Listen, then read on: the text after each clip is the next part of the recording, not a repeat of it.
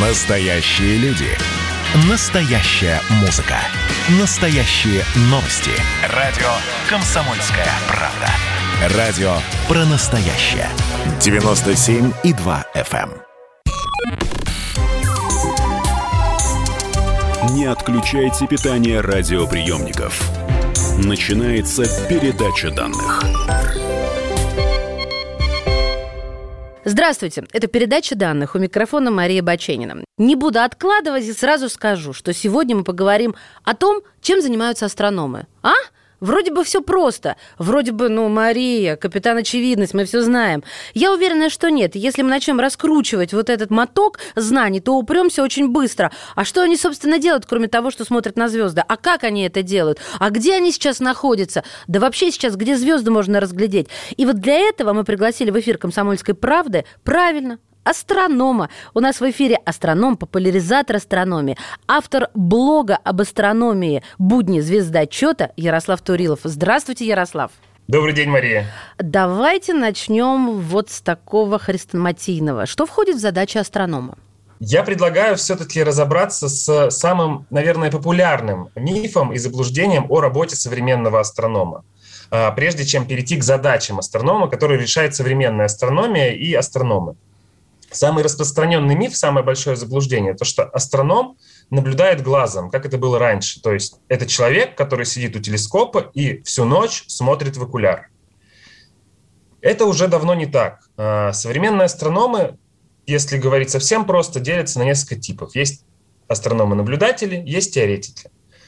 Та картинка, которая есть в голове у обывателя, а, астронома-наблюдателя, когда он сидит и смотрит в окуляр – она не совсем верна. А, современный астроном сидит в комфортном помещении и смотрит на экран компьютера в первую очередь и получает изображение с телескопа, который, если говорить совсем просто, делает, если мы говорим об оптической астрономии, ну, делает фотографии. И он выполняет определенные задачи, которые, возможно, у него есть в своей программе исследования, а возможно, этому астроному-наблюдателю поставили эту задачу. Например, а, если мы говорим о э, людях, которые работают непосредственно на инструменте. Допустим, телескоп не управляется удаленно, что тоже возможно. Человек, оператор, э, он наблюдатель на большом инструменте, ему задачи могут поставить, допустим, из Москвы пронаблюдать тот или иной объект. Он его наблюдает, получает информацию и отправляет эту информацию заказчику этого э, исследования или вот этих наблюдений. И тот уже делает какие-то э, теоретические выводы, исходя из полученной информации. Ну а правда ли, э, что астроном это физик, химик, биолог Вселенной? Потому что в его задачи входит расположение узнать, движение, строение, происхождение, развитие, господи помилуй, и в Солнечной системе, и за пределами. Или это уже тоже не так? Нет, абсолютно верно. Именно так. Я бы добавил в этот список, возможно, еще отчасти программирования. Это тоже необходимо сейчас, потому что вот буквально на прошлой неделе я вернулся из э, путешествия в Кавказскую горную обсерваторию. И там установлен ряд инструментов. Это, ну, новая обсерватория в нашей стране, самый большой, э, главный инструмент обсерватории телескоп 2,5 метра. Там всегда находятся наблюдатели, которые выполняют те или иные задачи. И ребята, помимо того, что выполняют какие-то астрономические задачи, они еще э, дописывают программное обеспечение для лучшего управления этим инструментом. Тоже делают это сами, это тоже делает астроном. То есть они еще айтишники. А, а обнаружить э, братьев по разуму, это тоже входит в задачу астронома? Ну, а, это, наверное, самый популярный вопрос. Серьезно? Я а, думала, я такая оригинальная журналистка научная. Жаль. Все, с кем я общался, конечно, мне больше всего запомнился ответ э, одной коллеге, с которой я работал некоторое время, она наблюдатель с фантастическим опытом, порядка 40 лет этим занимается, и э, ей задавали этот вопрос при мне, она ответила так, я 40 лет смотрю в трубу, никогда никого не видел. Где работают астрономы? Ведь э, говорят, что городское освещение планеты – это то, что выгнало астрономов из города в горы, пустыни и так далее. Так где? Живут в городах, а работают? Работают тоже часто в городах. как это устроено? Смотрите, ну вот, допустим, возвращаясь к работе современной обсерватории. А, фактически астроному не обязательно находиться около инструмента. То есть в той же самой Кавказской горной обсерватории есть ряд инструментов, которые управляются дистанционно из Москвы, например. То есть мы с вами можем находиться в Москве, а управлять инструментом, который находится в горах. Под инструментом, простите, я вас перебью, Ярослав, под, под инструментом вы подразумеваете вот ту самую трубу. Телескоп. Телескоп, да. И он управляется по интернету, ну, как вот у военных что-то. Все верно. Да, так, Все хорошо. верно. В Кавказских горах есть интернет, вы представляете? Проводной должно быть, Wi-Fi это нельзя. Это же Да, там очень хороший интернет. Ну, Класс. конечно, это такие задачи. Но причем все, все не ограничивается, допустим, горами Кавказа. Да? Мы можем находиться в Москве, а наблюдать где-нибудь в горах в Чили где еще лучше астрономический климат. Ну, а характеризуйте, пожалуйста, вот э, какие условия создают э, эталонное место для того, чтобы э, там находился телескоп и, соответственно, проводить наблюдения? Что должно быть? Ну, давайте с простого начнем. Да, мы в городе видим мало звезд, потому что много искусственного света. То есть, во-первых, нам нужно уехать туда, где темно. Во-вторых, если говорить тоже совсем просто, мы с вами живем на дне воздушного океана. И чем меньше над нами будет слой атмосферы, тем лучше мы разглядим звездное небо. То есть забраться повыше. Нужно забраться повыше. Ну и третий момент очень важный. Нам нужно, чтобы не было облаков. К сожалению, в России астрономический климат таков, что у нас очень мало мест, где сухой воздух, где практически нет облаков, и где мы можем построить там большой, огромный инструмент поставить, который работал бы там на полную катушку, максимально вот. много, безоблачную погоду. В чилийских Она... Андах там такой сухой воздух, что там никто не живет даже из людей, я знаю.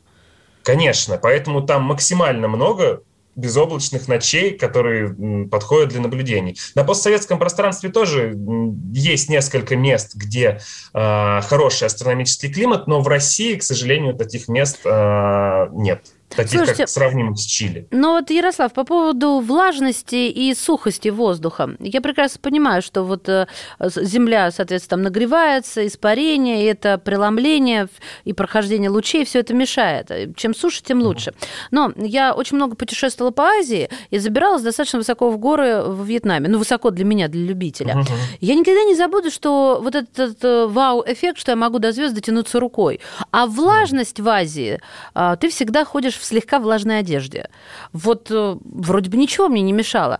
То есть э, я к чему веду? А, вы говорите не о том, что видно человеческому глазу, а о каких-то волнах, правильно?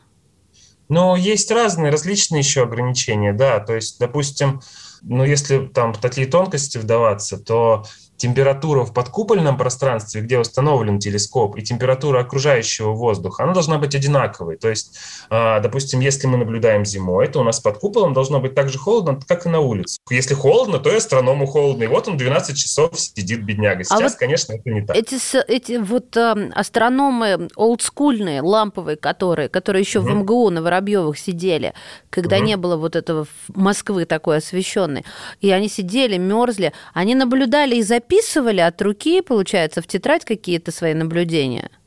А, ну, это тоже такая история развития астрономии. То есть э, до появления э, фотографии конечно, там астрономы зарисовывали, допустим, те объекты, которые наблюдают. Еще и Потом появились так называемые фотопластинки. Они накапливали свет, их огромное количество сейчас есть, то есть там есть очень много даже необработанной информации, которую там обрабатывают постепенно. И тогда уже задача астронома была как раз эти фотопластинки менять, грубо говоря, наблюдая на телескопе. Сейчас же эту функцию фотопластинок заменяет ПЗС-матрица. Но если говорить совсем просто, она у нас стоит там в камере телефона у каждого, только там стоят другие, они больше, они профессиональные и заточены под несколько другие задачи. И поэтому нахождение астронома непосредственно около телескопа сейчас не необходимо. Хорошо, а если астроному удобнее всего проводить, то есть раб- наблюдение, то есть работать ночью, то что они делают днем? Если астроном-наблюдатель, то днем они спят. Если он всю ночь наблюдал, то, соответственно... А то есть э, есть такой, который учится на то, чтобы наблюдать, а другой на то, чтобы расшифровывать эти картинки-фотографии? Да, все верно, да, вы абсолютно правы. Есть, конечно, те, которые совмещают и то, и другое, но да, то есть есть астрономы-теоретики, есть астрономы-наблюдатели. Mm-hmm. И, допустим, теоретики могут, э, у них есть какая-то работа. Э, Вторых здоровья просто побольше. Так. Ну да. Есть какая-то определенная задача, цель. Они ставят задачу пронаблюдать тот или иной объект астроному-наблюдателю. Он наблюдает, получает информацию и отправляет эту информацию заказчику, из которой тот уже анализирует ее и делает необходимые для себя выводы. Ярослав, подождите, я, я вас перебью здесь. А мне ага. вот интересно, вы все время говорите большие инструменты. Я ага. сейчас скажу, конечно, клише. То есть ага. размер имеет значение у нас. Чем конечно. больше в длину или это линза? Я очень часто говорю про то, что большие инструменты, большой телескоп, чем больше объектив, зеркало у телескопа, тем этот телескоп соберет больше света. Если приводить самый простой пример, то наш зрачок очень маленький, 5 миллиметров, он собирает мало света. Если мы возьмем с вами, например, любительский телескоп какой-нибудь, например, там 120 миллиметров, он соберет намного больше света. И когда мы строим огромный большой телескоп, допустим, э, как э, два телескопа Кек, которые имеют э, диаметр зеркал 10 метров, конечно, представьте, сколько мы сможем собрать света от какого-либо объекта. И намного, но это очень важно, это важ, самый важный параметр в оптической астрономии, один из самых важных параметров – размер зеркало. Друзья, мы прервемся буквально на несколько мгновений и вернемся к этой интереснейшей теме. Я напоминаю, что в эфире «Комсомольской правды» астроном, популяризатор астрономии, автор блога об астрономии в Инстаграме «Будни звездочета» Ярослав Турилов. Не отключайте питание радиоприемников. Идет передача данных. Как дела, Россия? Ватсап-страна! Это то, что обсуждается и то, что волнует. Это ваши сообщения в прямом эфире, в том числе и голосовые.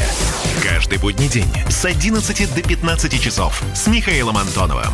Эфир открыт для всех. Включайтесь. Радио «Комсомольская правда». Радио про настоящее.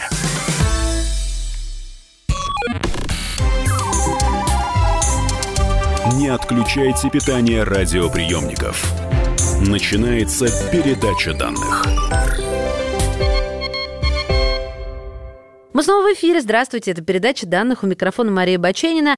Чем же занимаются астрономы? Сколько денег они тратят на свои исследования? Что такое сегодня открытие? И как посмотреть в телескоп Хаббл? Говорим сегодня обо всем этом с астрономом, популяризатором астрономии, с автором блога об астрономии в Инстаграме «Будни звездочета» Ярославом Туриловым. Я вот о чем хотела спросить про топовый телескоп, э, и я уже не про наземный, а про Хаббл, космический mm-hmm. телескоп Хаббл. Дата mm-hmm. запуска 24 апреля 90 года, высота mm-hmm. орбиты 559 километров, скорость на орбите 7,5 метров в секунду, mm-hmm. стоимость, самая вкусная, 2,5 миллиарда долларов. Расскажите, пожалуйста, как осуществляется возможность работы для ученых, ну то есть профессиональных астрономов со всего мира на этом телескопе? Как занимают очередь? Как ставят задачи? Там же э, сразу несколько задач можно поставить получается с разных точек планеты. И сколько это стоит? То есть, если я не вкладывалась, я Россия, и, и я должна платить за возможность работы на телескопе Хаббл. И какие у нас есть телескопы вот российские, чтобы мы могли хоть там что-то противопоставить? Выигрываем мы хоть чем-то или проигрываем по всем параметрам у Хаббла? А, вообще к Хабблу, как и к любому другому инструменту, любой человек или организация может подать заявку на работу с этим телескопом. А, то есть в астрономии нет а, ограничений там, по какой-то академической принадлежности или национальной. Вот, все зависит от задачи, которую мы собираемся решать. Сам телескоп, конечно, уже не новый. На него действительно потрачено огромное количество денег, и эти деньги были потрачены абсолютно не зря, потому что он получил такое количество информации, ему ведь совершенно не мешает ни атмосфера, ничего, он находится на орбите, там нет смены дня и ночи, то есть он постоянно может проводить наблюдения. И это, конечно, очень крутой проект. А он вообще первый был космический телескоп? Или до него а... что-то тоже было? Нет, конечно, были, были телескопы, ага. но такого рода, ну, с ним там тоже были определенные проблемы. То есть, допустим, его вывели на орбиту, он грубо говоря, не увидел. Ему пришлось, если говорить совсем по-простому, одеть очки. Для этого была тоже запущена целая экспедиция. И, собственно, астронавты корректировали ему это зеркало, mm-hmm. чтобы он потом мог наблюдать. Это тоже э, вызвало удорожание этого проекта. Ну еще бы. А, сейчас ему уже очень много лет. На смену ему должен прийти другой телескоп, запуск которого постоянно переносится в силу того, что там тоже некоторые проблемы с финансированием существуют.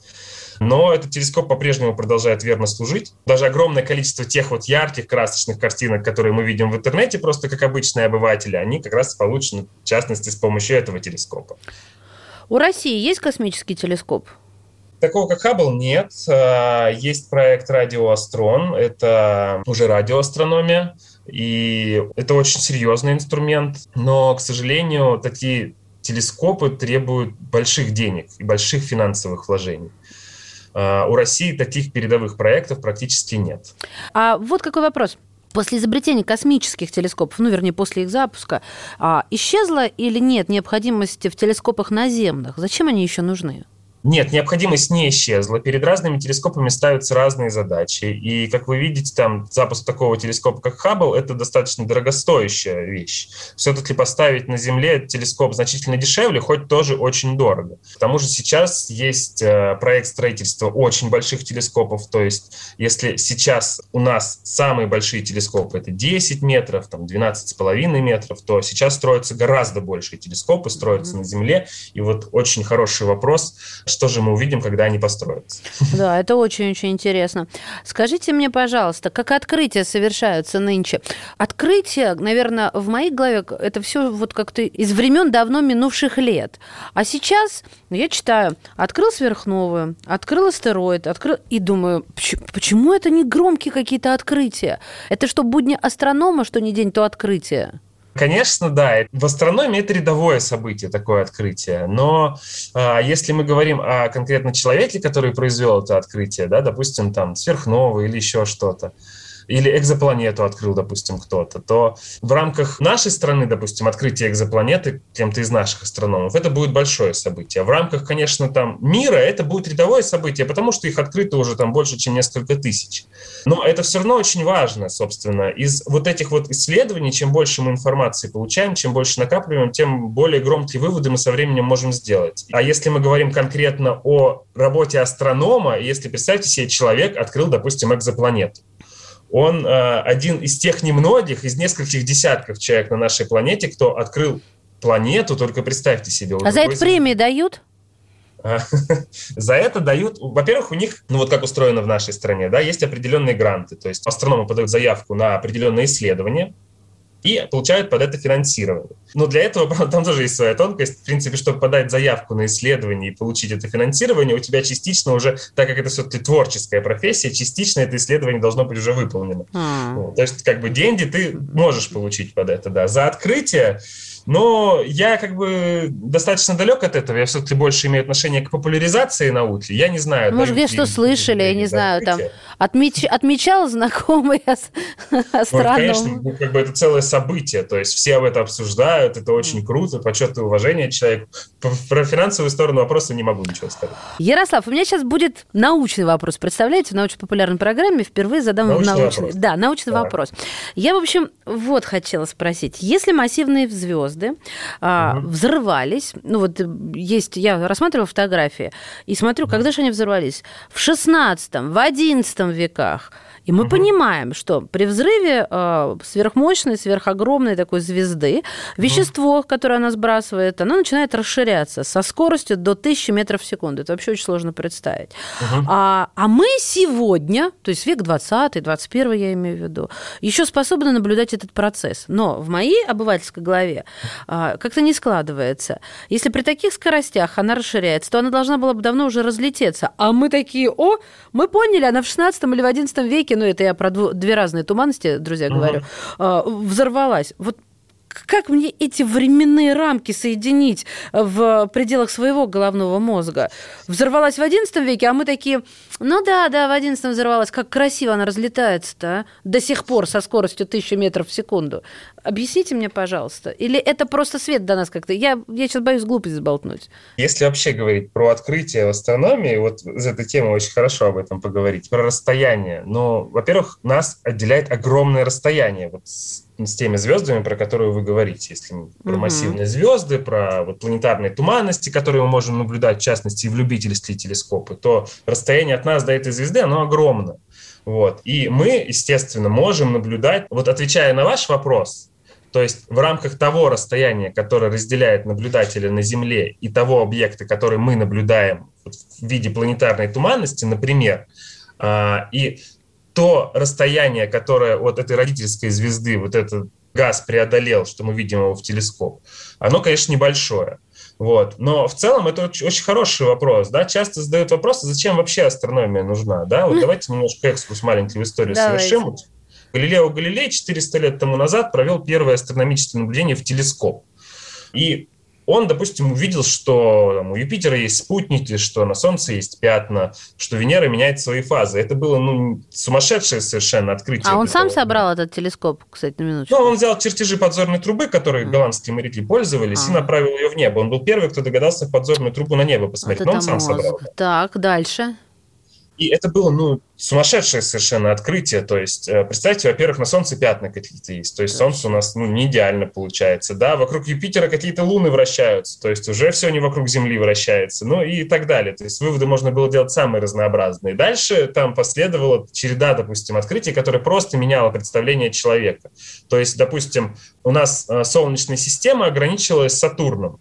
Вот, а потом открывают Уран и Нептун. А, Уран наблюда... открывают там во время наблюдений, а Нептун вообще просто на бумажке рассчитали, что он там должен быть, понаблюдали, а он есть. И то есть даже границы Солнечной системы увеличиваются уже в несколько раз. Просто мы раздвигаем там мир – Потом э, эти открытия идут, ну, очень вот до нашего времени, да, то есть еще сто лет назад мы не имели представления о том, что есть какие-то другие галактики. Ну, есть туманные пятнышки на небе, и есть. А то, что это другие галактики, такие же, как наша галактика Млечный Путь, которая содержит миллиарды звезд, человек не знал. И сейчас мы знаем, что вот мы, допустим, можем взять с вами телескоп, посмотреть там на какую-нибудь галактику М51 водоворот, например, и увидеть и понять, что это галактика, и что в ней есть там миллиарды звезд, так же, как в Млечном Пути. Угу. Сейчас мы это знаем, а сто лет назад мы этого еще не знали. Вот вопрос, как бы, астрономия чем занимается, да? То есть, а что мы узнаем с вами через 50 лет того, что не знаем сейчас? И зачем вкладывать все эти деньги во все эти исследования? Это очень важно.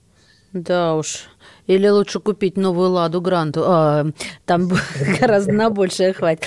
Ладно, шутки шутками, но от всей души благодарим вас за такую интересную, местами прикладную, но, естественно, все-таки научную лекцию. Друзья мои, у нас сегодня в гостях был астроном, популяризатор астрономии, автор блога в Инстаграм об астрономии «Будни звездочета» Ярослав Турилов. Спасибо вам большое от Спасибо всей вам большое. души. Передача данных успешно завершена. Не отключайте питание радиоприемника. Скоро начнется другая передача.